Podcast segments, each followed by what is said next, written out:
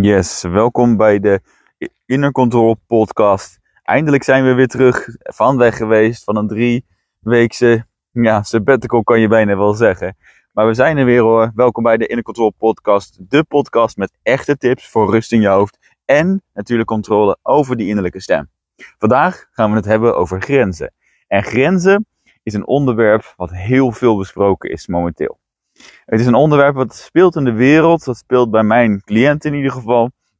En waar ik het graag met je over wil hebben, omdat ik jou ga leren hoe, wat de reden is waarom je op dit moment over je grenzen heen laat lopen en hoe je kunt voorkomen dat dat in de toekomst blijft gebeuren. wat kun je nou echt doen om ervoor te zorgen dat je stopt met mensen over je grenzen te laten gaan?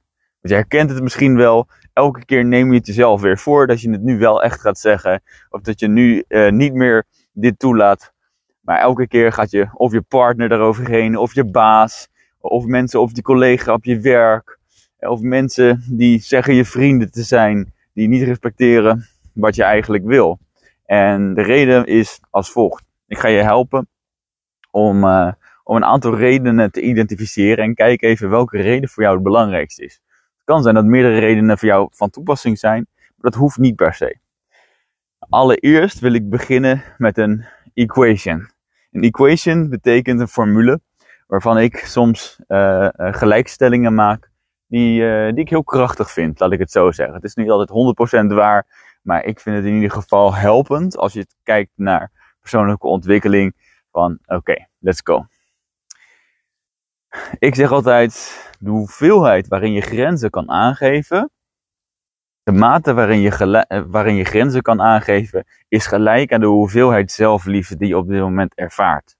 En dat klinkt misschien heel bijzonder, maar grenzen aangeven betekent dat je de moed hebt om zoveel van jezelf te houden, um, dat je daarmee riskeert dat je anderen teleurstelt of kwijtraakt. Ja? En heel vaak zijn mensen bang om de ander teleur te stellen, kwijt te raken. En gaan ze daardoor hun eigen grenzen oprekken voor die ander. En neem even het voorbeeld.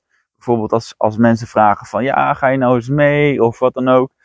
En uh, anders val je buiten de groep bij wijze van spreken. Als je dat niet doet, dan ga je toch mee. Terwijl je eigenlijk je grenzen hebt aan te geven. Dus zeggen van nee, het voelt eigenlijk niet goed om dit te doen. Ik ben moe, ik wil even rusten. Of ik heb met mezelf afgesproken dat ik morgen vroeg opsta. En daardoor ga ik dus nu niet verder. He, dat had ik gisteren een heel klein moment. Ik ben op vakantie op dit moment dat ik de podcast opneem. En um, ja, ik vind het niet erg om dan te werken. Laat ik het zo zeggen. Ik kies dan een moment, zo heel ochtends vroeg als iedereen nog slaapt, zoals nu. En dan wandel ik de opkomende zon langs het strand. Dat hoor je waarschijnlijk ook. Dus, um, alleen gisteren had ik duidelijk een, uh, een, een, uh, had ik mezelf accountable gehouden om te zeggen dat ik om 10 uur zou gaan slapen. 10 uur wilde ik op bed liggen. En om tien voor tien kwamen er nog allerlei verzoeken. In dit geval ook uh, natuurlijk van mijn partner.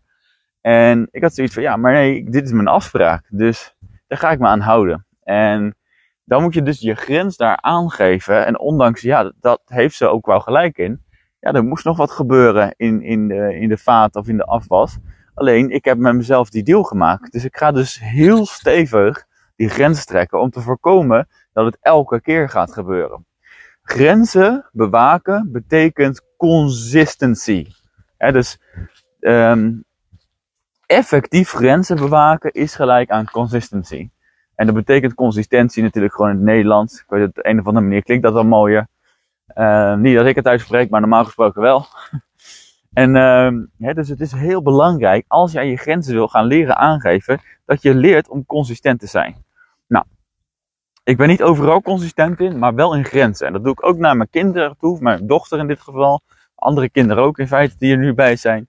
Ik ben heel consistent. Ik ben niet de ene keer mag dit wel, de andere keer niet. Ik probeer daarin heel erg, laat ik zeggen, uh, hetzelfde te hanteren. Dat is natuurlijk niet een 100% score, maar hoe consistenter je bent in opvoeding, hoe, uh, hoe beter eigenlijk het resultaat. Kijk maar eens naar kinderen. Maar You teach people how to treat you is een andere belangrijke stelling die ik van mijn coach heb geleerd. En dat betekent, jij leert anderen hoe ze met jou omgaan. Oké? Dat betekent dus dat als jij heel erg flexibel bent en elke keer je grenzen uitdeelt aan andere mensen, dan kun je ook niet boos op hen worden dat zij er overheen gaan. er is wel een uitzondering, en daar kom ik misschien straks nog verder op terug. Dat zijn narcisten. Ik heb uh, zeven jaar, of bijna zeven jaar, uh, ben ik getrouwd geweest met een, een narcist. Dat is heel uitdagend, want wat jij ook doet, dat maakt niet uit. Die mensen zijn erop gebrand om over je grenzen heen te gaan. En willen en weten ze dat te doen. Dus dat die mensen zijn ziek. Die hebben psychische stoornis. En dat zijn psychopaten. Dus daar, daar gaat het eigenlijk um, niet op. Daar, daar is dit niet genoeg. Dan moet je nog een stap verder gaan. Wil je daar, um, wil je daar effectief in zijn, laat ik het zo zeggen. Want daar moet je ook heel stevig grenzen aangeven. Alleen die mensen zullen altijd proberen om over die grenzen heen te gaan. En dan is het een net ander verhaal. Maar eventjes voor als jij het hebt uh, als je het over narcisten hebt, dan, dan heb je nog meer ingrediënten nodig. En daar heb je ook een, bepaalde kracht in jezelf nodig, maar ook uh, zo snel mogelijk die mensen uit je leven verwijderen. Want daar ga je dus nooit, hè, daar kan je nooit mee leven. Dat, met die mensen kun je niet leven. En dat is in ieder geval mijn overtuiging daarin. Niet zozeer door mijn persoonlijke uh, ervaring daarin, maar ook vanuit, vanuit onderzoek blijkt dat die mensen zelden tot nooit uh, genezen en altijd zullen doorgaan. Het zal altijd erger worden, eerder dan minder erg. Dus dat is het belangrijk dat je beseft dat sommige dingen moet je gewoon niet willen in je leven. Moet je eruit. Even een zijstapje.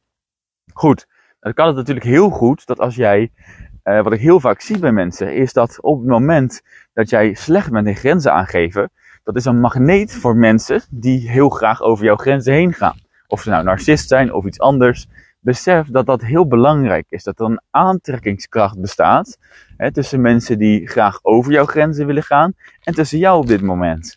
Dus weet ook dat op het moment dat jij meer je grenzen. Ik, trek, ik kan nooit meer een, een narcist of iets dergelijks aantrekken in mijn leven. Dat komt omdat ik nu een uitstraling heb van don't fuck with me. Ja? Because I'll fuck you harder back. Zoiets. Ja? Dus het betekent heel goed luisteren naar wat is nou eigenlijk jouw eigen behoefte? Dat is om te beginnen. Maar wat wil ik in mijn leven? dus dat is ook heel belangrijk om dat te beseffen. Veel mensen staan er niet eens bij stil wat ze willen. En dan is het ook heel lastig om grenzen te stellen. Als je daar last van hebt, is het belangrijk om eerst jouw inner destination te gaan bepalen. Dat is iets wat ik mensen altijd leer. Al mijn coaches, in al mijn programma's, die verplicht ik bijna om eerst te raden te gaan, wat wil ik nou zelf? En natuurlijk leer, leer je dat ook met bepaalde technieken. Oké? Goed, we gaan het hebben over gebrek aan grenzen. Hoe komt het dat het lastig is om grenzen te stellen? Nou, de eerste heb ik eigenlijk al verklapt. Een gebrek aan liefde, aan zelfliefde. En want grenzen aangeven is nou eenmaal een vorm van zelfliefde. En bij de meeste mensen ontbreekt dat, omdat we dat niet hebben geleerd. Hè? Je hebt namelijk wel heel snel geleerd als kindje om goed voor anderen te zorgen. Vaak begint dat met zorgen voor je ouders, die bijvoorbeeld niet helemaal emotioneel bereikbaar zijn, of die het niet helemaal uh, jou, laat ik zeggen, alles van jou aankunnen. Dus wat je dan gaat doen, is dat je um, dat je voor hen gaat leren zorgen. Je leert al snel, weet je wat, ik, ik, dien mijn eigen grenzen, mijn eigen gevoelens even opzij te zetten, zodat mijn ouders um, tevreden zijn. Dus op het moment dat jij te veel bent of te, uh, te fanatiek, laat ik zo zeggen, te energiek, je ouders kunnen dat niet aan, dan ga je je eigen grenzen gaan je weggeven. Dan zeg je oké, nou, dan, um, ondanks wat mijn behoeften zijn, ga ik nu eerst voor papa of mama zorgen. En dat gebeurt in de meest kleine dingen. Dat gebeurt om eventjes je eigen emoties in te slikken. Dat gebeurt doordat je zegt van, oké, um, um, ik, ik, ik, ik heb iets nodig om liefde van hen te krijgen. Moet iets doen? Dus dan ga je dat ook doen. En dus dan ga je bijvoorbeeld extra lief doen, terwijl je eigenlijk gewoon hartstikke boos bent. Nou, dan ga je dus eigenlijk al je eigen grenzen voorbij. Want jij hebt, jouw, jouw grenzen zijn al overgegaan. Je bent bereid om, omdat je, hè, zeker als je naar je ouderpatroon kijkt, dan zie je dat mensen bereid zijn heel makkelijk om hun eigen grenzen weg te geven. Omdat het ergste wat je kan overkomen, is dat papa of mama bij je weggaat. Of dat je liefde verbreekt. Dus daar zit, daar zit het volgende stuk op. Ja? Oké. Dus wat er dan gebeurt is die mind van jou, daar komt hij weer, die innerlijke stem, die gaat wakker worden. Die zegt, hé, hey, wacht eens eventjes. ik ga jou beschermen. Want ehm, we gaan, hè, als wij te veel van onszelf houden, dan zeggen wij ineens van, hé, hey, dat willen wij niet, papa of mama. En dan krijg je ineens een boze papa of mama. En dat willen we niet. Hè, want er zijn vast wel momenten die zijn gebeurd waarop je dat, ja, heel erg uh, meteen heftig is geweest. Papa of mama is heel boos op je geworden, of dat is in ieder geval je ervaring. Dan wordt het heel lastig en dan zeg je al snel van, nou, doe maar niet. We gaan het eventjes, uh, we gaan het eventjes anders doen. Nou, en, dat, en als je dat, uh, als je daarin terecht komt, dan wordt die mind dus sterker en wordt die, gaat die minder van je houden en dan komt eigenlijk de tegenpol van de, van de zelfliefde. En dat is dat je innerlijke criticus wakker wordt. Oké? Dus je innerlijke criticus zorgt ervoor dat jou, jij veilig blijft, laat ik het zo zeggen. Door jezelf pijn te doen, dat is dan wel het, het gekke van het verhaal. Maar goed, je bent wel relatief veilig. Wat bedoel ik daarmee? Nou, eh, ons brein, jouw mind, heeft liever een bekende pijn als uitkomst dan een onbekende uitkomst. Dat is even belangrijk. Ik ga hem nog een keer zeggen. Je hebt liever een bekende pijn als uitkomst dan een onbekende uitkomst. En wat bedoel ik daarmee? Je wil liever in je eigen shit blijven zitten, maar dat het comfortabel is. Zo blijven heel veel mensen in een relatie met een narcist, om maar even een thema te blijven. En terwijl je dat doet, ben je jezelf keihard aan het straffen. Want het is helemaal niet leuk om met zo iemand in een relatie te zitten. Maar toch doe je het. En waarom? Heel simpel. Je hebt te weinig zelfliefde. Ja? Het is makkelijker om te zeggen, ik blijf hierin zitten, dan, dan de onveilige stuk aangaan met je mind die um, het onbekende tegemoet moet gaan. Want je brein is helemaal niet gemaakt om je gelukkig te maken, maar om je veilig te houden. Dus je wil helemaal niet uh, iets nieuws. Daarom is het ook super spannend elke keer om, iets, om een nieuw gedrag aan te leren. Want je bent zo gewend aan het oude, dat is comfortabel. Hoe, hoe giftig dat ook is. Ja? Oké, dus wees, in ieder geval uh, daarop uit. Um, gebrek aan zelfliefde. Dus wat heb je te doen? Heel simpel zelfliefde creëren. Nou, dat is niet heel simpel voor veel mensen. Maar eigenlijk is het ook best wel heel makkelijk. Het is niet zo, het is geen moeilijke wetenschap. Het gaat er ook heel simpel voor dat jij kiest om van jezelf te gaan houden. En ik kom daar zo op terug om echt concrete tips, waardoor je um, die zelfliefde kan integreren in je leven. Oké? Nou, ik heb eigenlijk al een bruggetje geslagen naar de volgende reden. Hè, want zelfliefde komt voort uit angst. Hè? Um, vroeger, uh, grenzen aangeven is voor veel mensen best wel beangstigend. Want op het moment dat jij je grens aangeeft, dan kan er een, een hele hoop gebeuren. Nou, er zijn een aantal basisangsten die uh, verband houden met, uh, met grenzen stellen. En natuurlijk hebben we veel meer basisangsten, zoals de angst voor de dood, angst om te vallen. Maar de belangrijkste angsten die te maken hebben met het stellen van grenzen, is één, de angst voor het verlies van liefde. En twee, de angst voor afwijzing of kritiek. En dat zijn twee basisangsten die we allemaal hebben.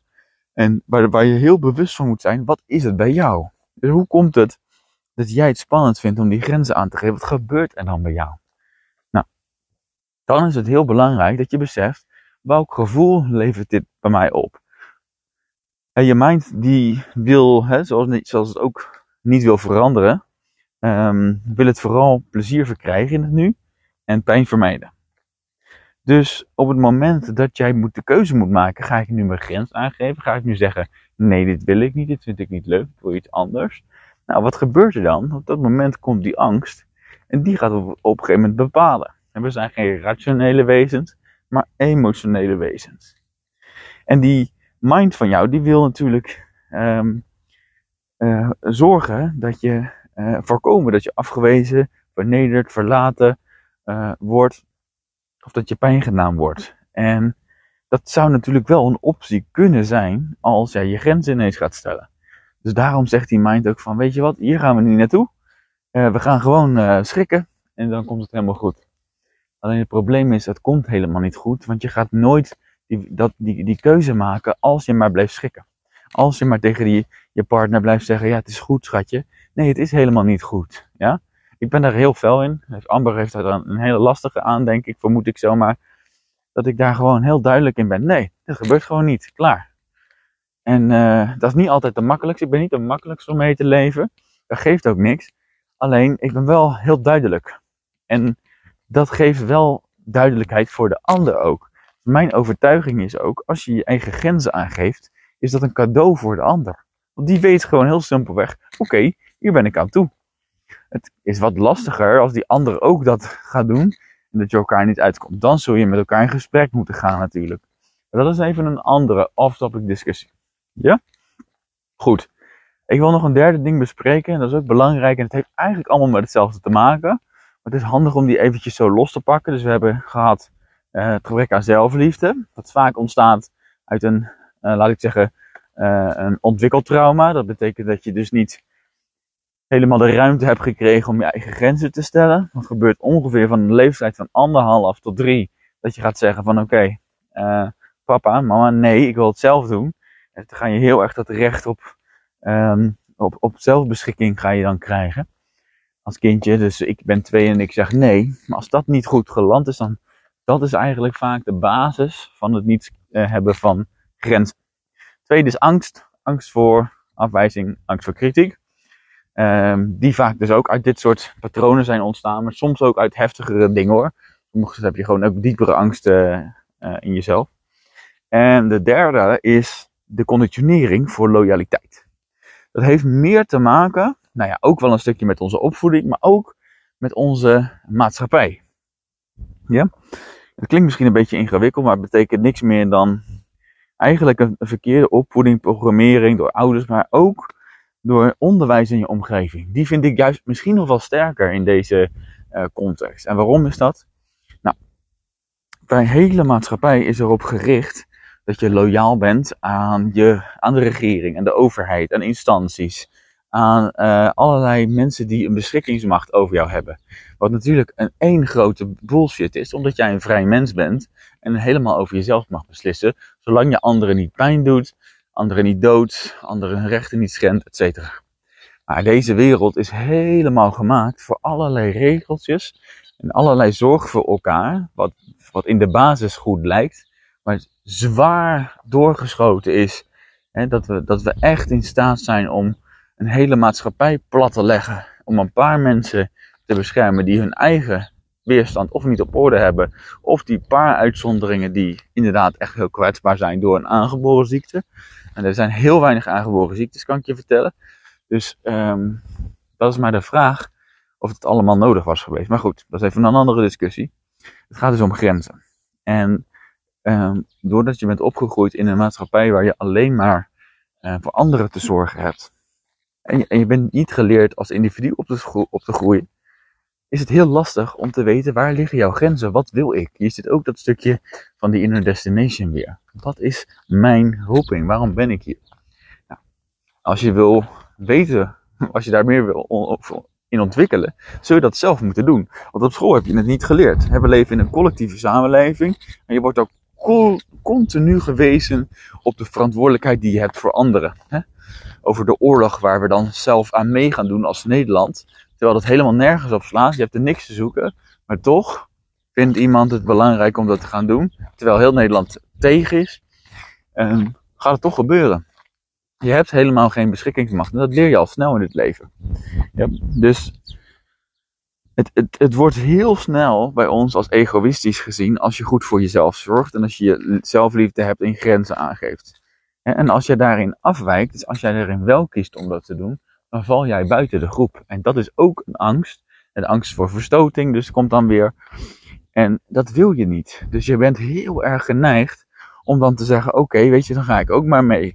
Dan ga ik ook maar eerst voor die ander zorgen. Dan ga ik ook maar zorgen, want anders ben ik egoïstisch. Ik hoor dat regelmatig een van mijn uh, cliënten zeggen. En dan denk ik, jeetje, waar? Hoe kom je daarbij? He, dus is het egoïstisch of is het heel verstandig dat je dit doet? Het zou goed kunnen dat jij geleerd hebt van je moet het hoofd nooit uh, boven het maaiveld uitsteken. Anders he, gebeurt er wat. Anders gaat je kop eraf. Ja, anders wat? Is dat nou eigenlijk echt zo? Vaak weten we het niet eens, want Weet je, je bent, je bent opgegroeid met die overtuiging, maar je hebt het nooit geprobeerd. Alleen, er is, er is heel erg bang gemaakt. Als je daarheen gaat, dan gebeurt er wat. Maar is dat nou echt zo? Nou, weet je, als je kijkt waar op dit moment, als je kijkt naar deze dingen, wat, wat is er voor jou van toepassing? Heb je genoeg zelfliefde? Heb je genoeg vertrouwen of leef je in angst? En hoe ben eigenlijk geconditioneerd? Ben je geconditioneerd om vooral in het collectief bewustzijn, dat je voor anderen zorgt? Of ben je ook meer in een vrije, bewuste geest opgegroeid, waarin je zelf je grenzen mag aangeven en zeggen wat jij belangrijk vindt? als jij vroeger tegen je papa of mama zei wat ik wil, hoe werd er dan naar geluisterd? Werd er dan gehoor aangegeven? Was het gewoon nee? U moet luisteren en, uh, en anders heb je een probleem. Nou, kijk voor jezelf, hoe is dat voor jou? En als je dit weet, heb je meer inzicht en kun je de volgende stap gaan zetten. Namelijk, je kunt een veranderen stap gaan doen. Nou, en hoe doe je dat? Heel simpel. Ik zeg altijd heel simpel, alsof het heel simpel is, hè, maar dat is het ook helemaal niet, dat begrijp ik ook wel. Maar ik maak het graag simpel voor je, door het gewoon in drie stappen eventjes uit te leggen. Wat kun je eraan doen? 1. Verander je kernovertuiging. Dus verander wat jij gelooft over, um, over grenzen aangeven. Als jij nu zegt grenzen aangeven is moeilijk, grenzen aangeven is egoïstisch, uh, als ik mijn grenzen aangeef, dan raak ik iedereen kwijt. Heel veel mensen geloven dit. En misschien ten diepste geloof jij dit ook wel. Dat is een heel erg zonde dat je dit gelooft.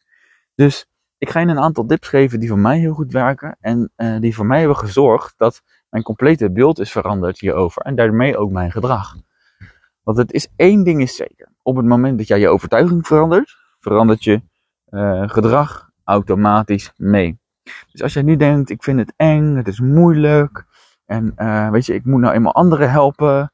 Of anders kwets ik anderen, et cetera. Dus de tip, de, de opdracht die ik je gegeven is het volgende. Schrijf je huidige overtuiging op. Beperkende overtuiging over grenzen. Wat geloof je erover wat je eigenlijk niet dient? Waardoor je, waardoor je dit, in dit cirkeltje blijft rondlopen. En niet die verandering kan doormaken die je graag wil doormaken. Als je dat hebt, ga je vervolgens daar eens naar kijken. En denk van, is dit nou echt waar? Is dit nou echt waar wat hier staat? Of is dit een overtuiging die ik heb overgenomen van bijvoorbeeld mijn moeder, mijn vader? Die dat zelf hebben geloofd, die zelf zo zijn opgevoed. Nou, wat je vervolgens doet, is dat je opschrijft wat je zou willen geloven. En vaak is dat de tegengestelde overtuiging um, die, je, die je zelf hebt op dit moment. Nou, en die overtuiging, uh, ik geef je een aantal overtuigingen die ik heb. Ik geloof bijvoorbeeld dat uh, grenzen aangeven duidelijkheid creëert voor de ander, zoals ik net al zei. Dat het niet egoïstisch is, maar intelligent om het te doen. Dat het heel verstandig is. Dat een van de meest belangrijke dingen is die er, er zijn. En ik geloof dat als je mensen opvoedt om je heen, door je grenzen aan te geven, dat het ook voor hen prettiger is en voor jouzelf een veel gelukkiger leven leidt. Ik geloof letterlijk dat als jij anderen helpt door je grenzen aan te geven, ja, en ik geloof ook dat als andere mensen niet jouw grenzen respecteren, dat het niet de juiste personen zijn voor jou. En dat je ze uit je leven te verwijderen hebt. Heel simpel. Dus dat is ook een hele, uh, hoe ik nu in het leven sta. Als iemand uh, dat niet heeft, ik heb dat laatst met iemand meegemaakt. Die, uh, nou ja, ik weet niet wat, er, wat daarmee aan de hand was, maar ik ben er nog steeds niet helemaal uit. Maar er zit echt wel een, een, een, bepaald beeld op wat ik, net, wat ik net als voorbeeld gaf. Niet per se een narcist, maar zit er wel heel dicht tegenaan. Um, dat ik dacht, ja, weet je wat het is?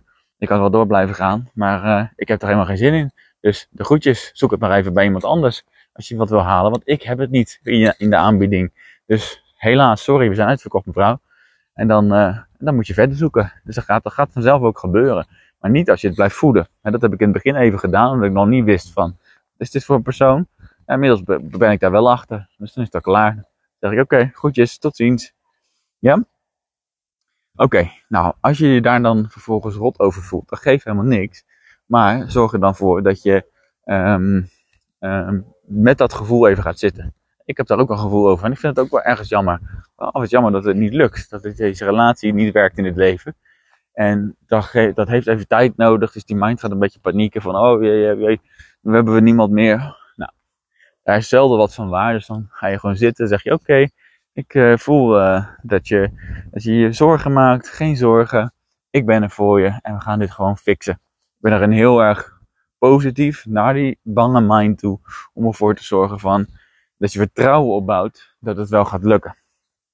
Goed? Oké, nou, op het moment dat je je positieve overtuigingen hebt, ga je eens vervolgens kijken, oké, wat als ik nou een van die overtuigingen zou kunnen pakken die echt een doorslag maakt, dan kun je met die overtuiging een oefening doen. Ja, een oefening waarbij je dat tegen jezelf blijft zeggen. Dat je het opschrijft elke dag door. Dat je het echt blijft. Dat je bijvoorbeeld die overtuiging ga je bijvoorbeeld um, in gesprekken ga je die gebruiken. Je gaat het gewoon hebben met mensen over weet ik veel wat. En dan zeg je, hé, hey, wat vind jij eigenlijk van dit? Weet je, dus dan ga je, ga je dat helemaal, ik vind dit. Dan zeg je gewoon, ik vind dat als je je grenzen aangeeft, dat het duidelijkheid schept voor anderen. Ik vind dat het intelligent is om grenzen aan te geven. En dat je de anderen plezier mee doet. Dat ga je gewoon vertellen alsof jij het al gelooft. En omdat je het gebruikt in de praktijk, gaat het op een gegeven moment ook sneller geïntegreerd worden in je systeem. Een hele simpele, maar effectieve techniek die je kan gebruiken. Ja? Oké. Voor de rest is er een hele andere belangrijke tip als je overtuigingen wil veranderen. En dat is een oefening die, waar je deze ook mee kan gebruiken. Ik heb in de masterclass uh, overtuigend van je overtuigingen af. Um, leer ik je echt alles over hoe overtuigingen ontstaan, hoe je erachter kan komen. En help ik je ook met een techniek die je krijgt ook. Uh, en die ik ook met je ga doen om een overtuiging compleet om te buigen. Nou, als je dat wil, schrijf je dan zo snel mogelijk in voor de masterclass Overtuigend van je overtuigingen af. En die vind je op de website innecontrol.nl slash events. En daar kun je van alles vinden over de huidige events die er zijn. Ja, daar kun je gratis aan meedoen. En uh, ja, wie wil nou niet gratis een overtuiging killen? Dus uh, het is een hele interessante uh, masterclass. Is dat waar je echt veel, veel waarde krijgt. Zo zeg ik het zelf. Dus um, doe die zeker mee. Als dit onderwerp belangrijk voor je is. En dan zal het voor jezelf ook um, snel tot verbetering leiden. Yes? Wat an anders wat belangrijk is, en dat hoor je ook heel vaak in, um, hoor je dat, in bepaalde nee, hoe zeg je dat nou? Uh, boekjes, uh, magazines, daar staat altijd in. Spreek je uh, grenzen uit. Hè? Spreek je gevoel uit. En dat klopt ook. Dit is een van de belangrijkste vaardigheden die je hebt. Maar je moet eerst je overtuiging veranderen voordat je dit kan doen. Anders voelt het heel awkward om, dit, om die grenzen aan te geven bij anderen. Dus als jij het al gelooft, dat je iemand ermee helpt, wordt het makkelijker. Dat klinkt logisch toch? Wordt het makkelijker om dat aan te geven. Nou, hoe doe je dat? Heel simpel eerst, op het moment dat jij in gesprek bent, zijn veel mensen bij de ander met hun aandacht. Nou, dat is een grote vergissing. Dat kan je in het begin even doen om op de ander af te stemmen, om rapport te krijgen. Dat betekent dat je in verbinding bent op een diepere laag, spirituele laag met iemand. Zodat je kan aanvoelen wat daar gebeurt bij die ander. Maar vervolgens heb je de stap te maken naar, oké, wat is mijn doel van dit gesprek? Dus je gaat terug naar jezelf. Op dat moment heb je dus ook te voelen, wat gebeurt er in mij tijdens dit gesprek? Wanneer triggert iemand mij? Wanneer uh, krijg ik een, een warm hart van iemand? En zorg er dus voor dat je, um, dat je, dat je altijd bewust bent wat je voelt als je met iemand in gesprek bent. Dat is stap 1. Nou, dan wacht je tot het moment dat je getriggerd wordt. Dat die trigger aangaat en dat degene wat zegt. En dan zeg je het volgende. Oké, je zegt heel respectvol tegen de ander. Dankjewel dat je mij dit vertelt. Ik merk dat iets in mij geraakt wordt op dit moment. En dat vraagt me aandacht. Dus ik kom hier zo dadelijk bij je op terug. Ik wil namelijk voorkomen dat ik reageer op jou vanuit emotie. Nou, als je dat tegen de ander zegt en die ander gaat nog steeds tekeer, dan heb je te maken met een uh, narcist of een andere iemand die niet emotioneel volwassen is. Dus dan moet je zo snel mogelijk wegwezen daar zo. Voorlopig. En dan is later op terugkomen. Ja, maar dit is heel belangrijk. Als je dit gewoon tegen de ander zegt, luister het maar eens terug. Speel het nog een keer af. En oefen het gewoon voor de spiegel. Oefen het voor de spiegel. Hoe spreek ik mijzelf uit? Nou, als je dat hebt gedaan, keer je vervolgens rustig naar binnen. Uh, door uit je hoofd te gaan. Aandacht te richten op je adem. En op je gevoel wat je daar hebt. Dan ga je even voelen. Dan geef je er wat woorden aan. Van, hé, hey, ik voel op dit moment dit gevoel.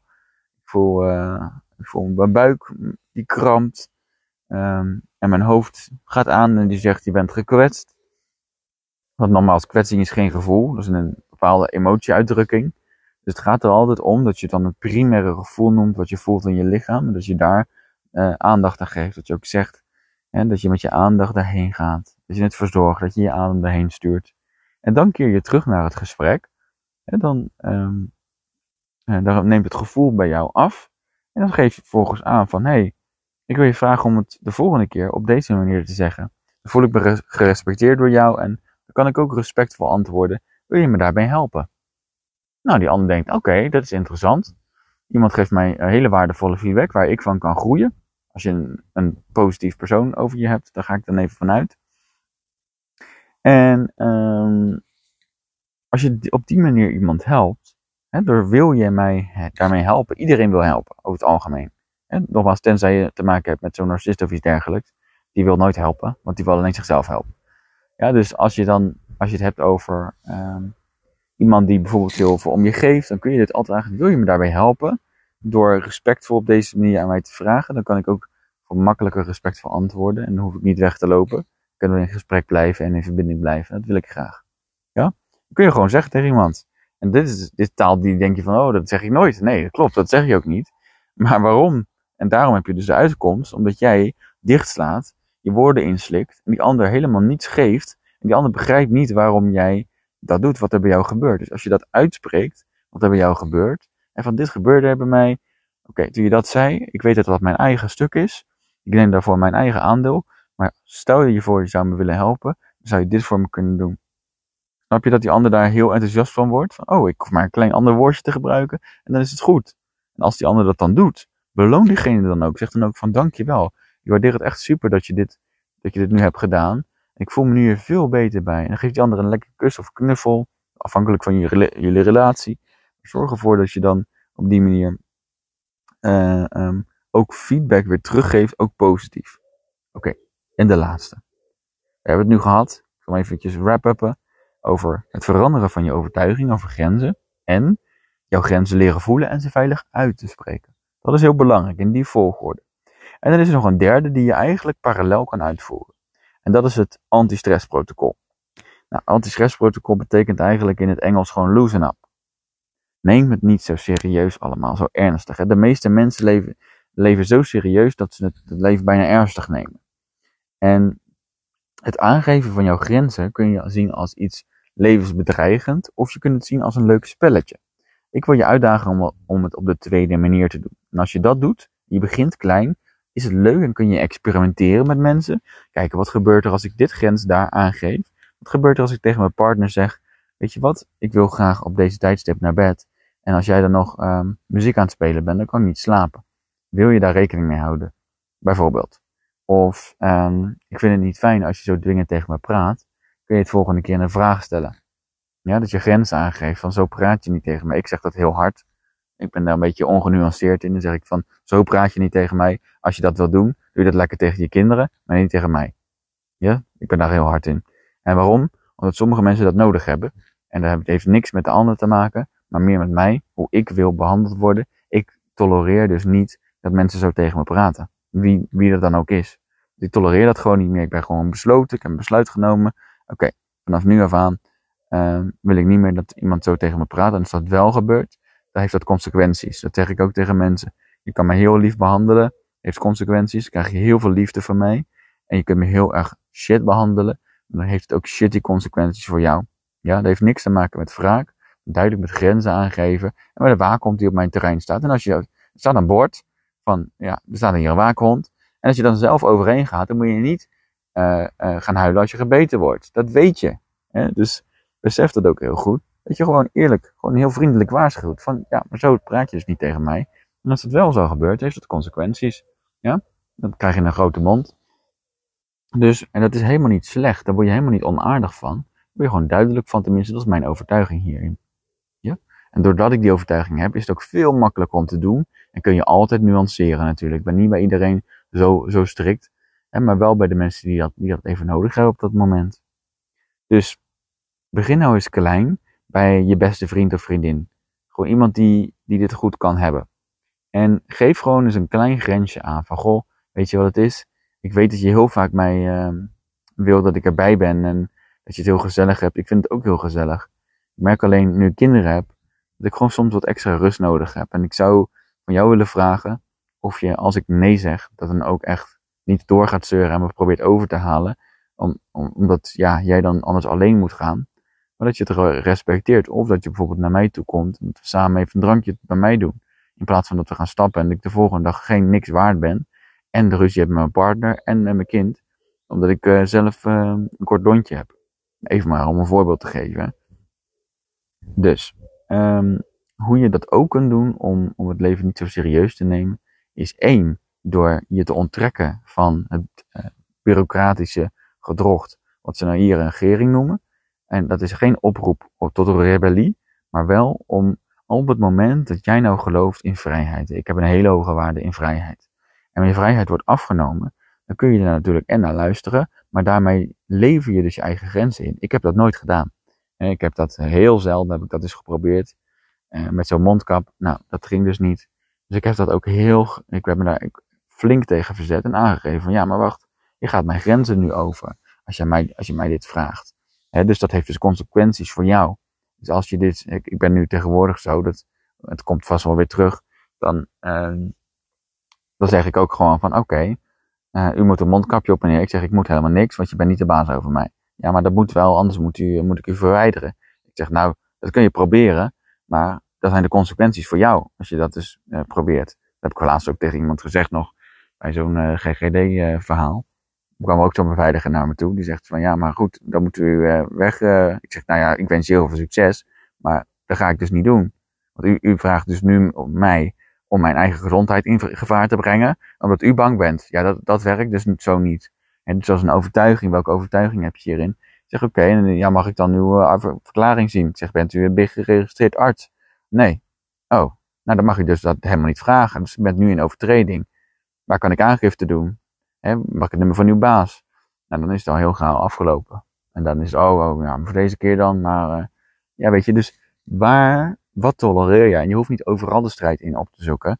Maar het gaat er wel om dat op het moment dat jij grenzen met jezelf afspreekt, toleranties, dat niemand dat over mag gaan. En als we dat wel doen, dan moet je dus handelen, dan moet je optreden. Je kunt niet zeggen, oh, ik laat deze voor door de vingers zien. En dat is voor veel mensen heel moeilijk, dat je, dat je consequent blijft in dat stuk. Oké? Wat je verder kunt doen is um, in, in dat stukje uh, anti-stressprotocol, behalve meditatie, yoga en alles wat daarbij hoort. En dat je dus uh, breathwork, dat je veel in rust bent, dan is het veel makkelijker om goed grenzen aan te kunnen geven. Um, is dat je is in het leven ook eens kijkt naar hoe serieus neem ik het nou allemaal, mijn baan, uh, als ik mijn baan kwijtraak, dan ben ik mijn leven kwijt. Uh, als ik deze partner kwijtraak, dan stopt mijn leven. Dan vind ik nooit meer iemand die van me houdt. Echt serieus, mensen denken dit. En je kan wel zeggen van ja, dat is bij mij niet van toepassing. Maar wat gebeurt er daadwerkelijk als je partner ineens zegt van, uh, als je partner ineens zegt ik ben vreemd gegaan. Dan voel jij je heel erg gekwetst. Waarom eigenlijk? Nou, omdat je dacht, die partner is van mij. Ze is van mij of hij is van mij. En omdat je dat bent gaan denken, omdat je daar veel te veel druk op hebt gelegd, nadruk, uh, doet dat je pijn. Maar in feite, hè, dus als je kijkt naar spirituele liefde, um, is dat helemaal niet zo vanzelfsprekend. En zou je daar best wel, um, nou, ik ben daar ook nog niet hoor, laat ik het ook even zeggen, maar gewoon theoretisch snap ik het al. Uh, praktisch nog niet helemaal, hoe dat dan precies werkt. Maar in feite ben ik er al, nou ja, laat ik zeggen voor 75% op die, op die rit. Dat ik zou kunnen zeggen van oké, als dat gebeurt, dan is dat zo. Um, dan heb ik mijn tolerantiegrens daarin te bepalen. Van nou, ik tolereer dat dus niet. Dat is ook verschrikkelijk van mensen die dat dan laten gebeuren. En die dan bij hun partner blijven. En dat is niet erg. Maar als je dat met jezelf hebt afgesproken dat het oké is, dan moet je het ook gewoon kunnen laten gebeuren. Snap je? Je kan niet en gekwetst zijn en dan zeggen van ja, maar ik blijf bij elkaar omdat we kinderen hebben. Dat gaat dus niet. Dan ben je dus je eigen grenzen weer aan het inleveren. Dus je moet daarin een keuze maken. Of je staat er toe en dan is het gewoon oké, dan heb je gewoon een open relatie. En dan is het ook gewoon duidelijk. Of je zegt nee, dat gebeurt gewoon niet. En als het wel gebeurt, heeft het deze consequentie. Mensen weten niet, je, hebt dus helemaal niet bepaald wat zijn je consequenties van het overschrijden van jouw grenzen. Niemand weet dat, omdat je ze nooit laat weten. Dus daarom is het belangrijk om dat te doen. Maar til dus niet te zwaar aan al die dingen die je geneigd bent kwijt te raken. Je geld, uh, je partners, alleen je kinderen. Dat, daar mag je wel zwaar aan tillen. Die heb je te beschermen, maar de rest is niet zo heel uh, is niet zo heel boeiend. En dat, is, dat zeg ik dan heel onaardig, maar dat is wel zo. Als je je huis kwijtraakt, komt er een nieuw huis. Als je je baan kwijtraakt, komt er een nieuwe baan. Als je je partner kwijtraakt, komt een nieuwe partner. En dat heeft helemaal niks te maken met dat ik niet van mijn partner hou. Daar hou ik heel veel van. Alleen, ik ben wel gestopt met mezelf mijn eigen waarde aan, af te hangen, laten hangen van de liefde die ik van iemand anders krijg. Ik krijg genoeg liefde. Meer dan dat ik verdien. En laat ik het zo even zeggen. En dat klinkt dan ook weer raar met zelfliefde, maar blijkbaar verdien ik het dus wel. Hè, zij heeft wel eens een grapje bedoeld, hè, dus geen gemeen ding dat mensen weer op de mail zetten van ja, maar hoe zit dat dan met je eigen zelfliefde? Nou, mag af en toe een grapje maken. Hè? Ik, vind, ik krijg heel veel liefde. En blijkbaar verdien ik dat dus ook. Laat ik het even zo, zo recht zetten voor je. Um, dus, wat, wat kun je hierin doen? Nou, als je de nieuwsbrief hebt gelezen, staat dit nog allemaal uh, uitgeschreven van de inner control. Dus ben je nog geen, uh, uh, um, um, zijn nog niet op de nieuwsbrief, zorg ervan dat je er dan opkomt. Kun je onder andere doen door je in te schrijven natuurlijk voor de nieuwsbrief, logisch. Maar ook door de gratis meditatie Control Your Mind te downloaden. Die staat op de website innercontrol.nl bij gratis. Dan kun je de gratis meditatie Control Your Mind downloaden. En daarmee leer je ook om meer in, in je eigen center te gaan staan. Om minder um, af te laten hangen. Nou, en het allerbelangrijkste wat je te doen hebt, is eerst de oefening met de toleranties. Dus je gaat, je gaat opschrijven, of laat ik het zo zeggen. Je gaat opschrijven je overtuigingen. Dat hadden we als eerste.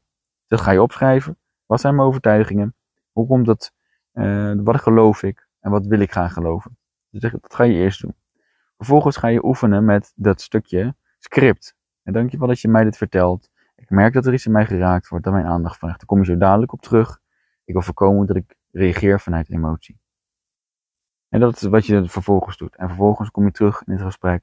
En dan vraag je om het op een andere manier te doen voor jou. Zodat de ander jou daarmee kan helpen. Ja? Dus dat is wat je doet om je grenzen veilig te voelen. En veilig uit te spreken. En daarnaast ga je het leven minder serieus nemen. Dus je schrijft voor jezelf op.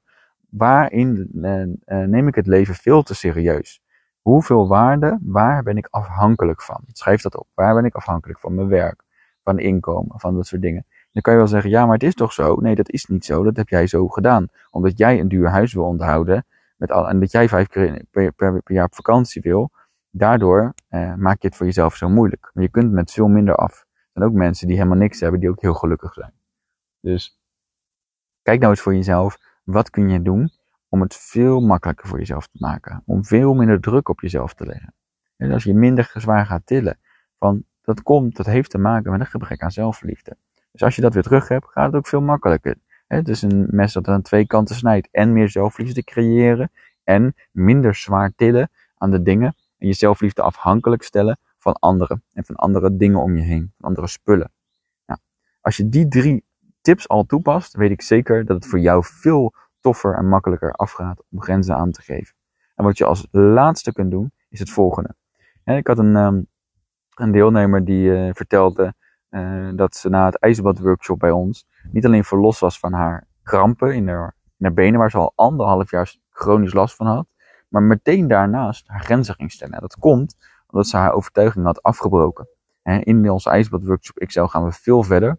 En gaan we niet alleen even een leuk ijsbadje nemen, maar we gaan echt werken met je beperkende overtuigingen. En daar gaan we dus een verandering in creëren. En doordat je dat doet, dat je transformeert met een emotionele en fysiologische uh, recept dat je toepast. Je gaat echt zoveel toepassen in je lichaam, dan wordt het opgeslagen. In plaats van dat jij het als affirmatie elke dag opnoemt terwijl er niks gebeurt ga je het echt door, hè, als jij dat ijsbad trotseert, dan trotseer jij ook, dan bepaal jij dus je eigen grenzen.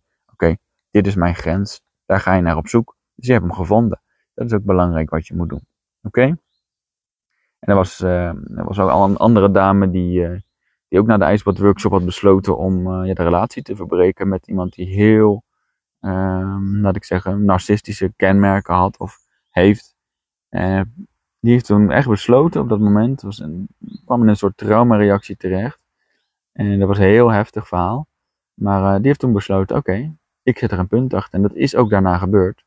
En heeft in breathwork nog daar heel mooi die emoties uh, vervolgens uh, um, kunnen laten vormgeven, kunnen laten verwerken. En ruimte kunnen geven aan dat gevoel van wat, dat, wat dat opwekt van binnen. Al die agressie, frustratie verdriet, angst en alles wat daarbij hoort. En als je dat kan verwerken, en de effectiefste manier is dat te doen om het in te zetten met je lichaam. Daarom doe ik ook altijd lichaamsgerichte workshops met ijsbaden, breathwork, omdat het duizenden keer sneller werkt dan uh, met elkaar in gesprek gaan. Dus ik wil je zeker uitnodigen, als jij iemand bent die, die moeite heeft met grenzen aangeven, doe dan die workshop. Ga dan maar eens een breathwork doen of een ijsbad workshop en ga met dat thema aan de slag. Nou, als dat gebeurt, dan maak je echt een doorbraak van je welste. En dan kun je daarna gewoon je grenzen aangeven. En hoe, wat zou het voor jou betekenen als je dat kan doen? dus ik ben zo benieuwd naar wat jouw doorbraakverhaal wordt.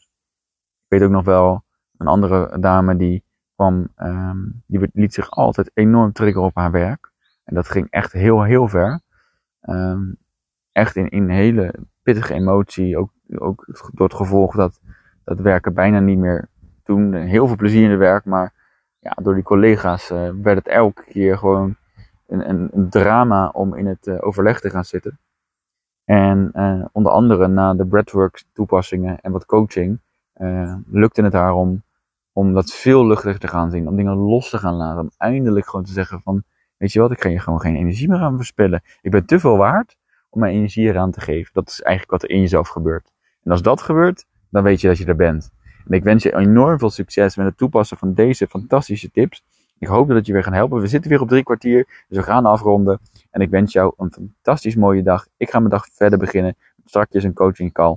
En um, daarna ga ik weer lekker vakantie vieren. Dag lieve mensen, dankjewel voor het luisteren en tot de volgende keer.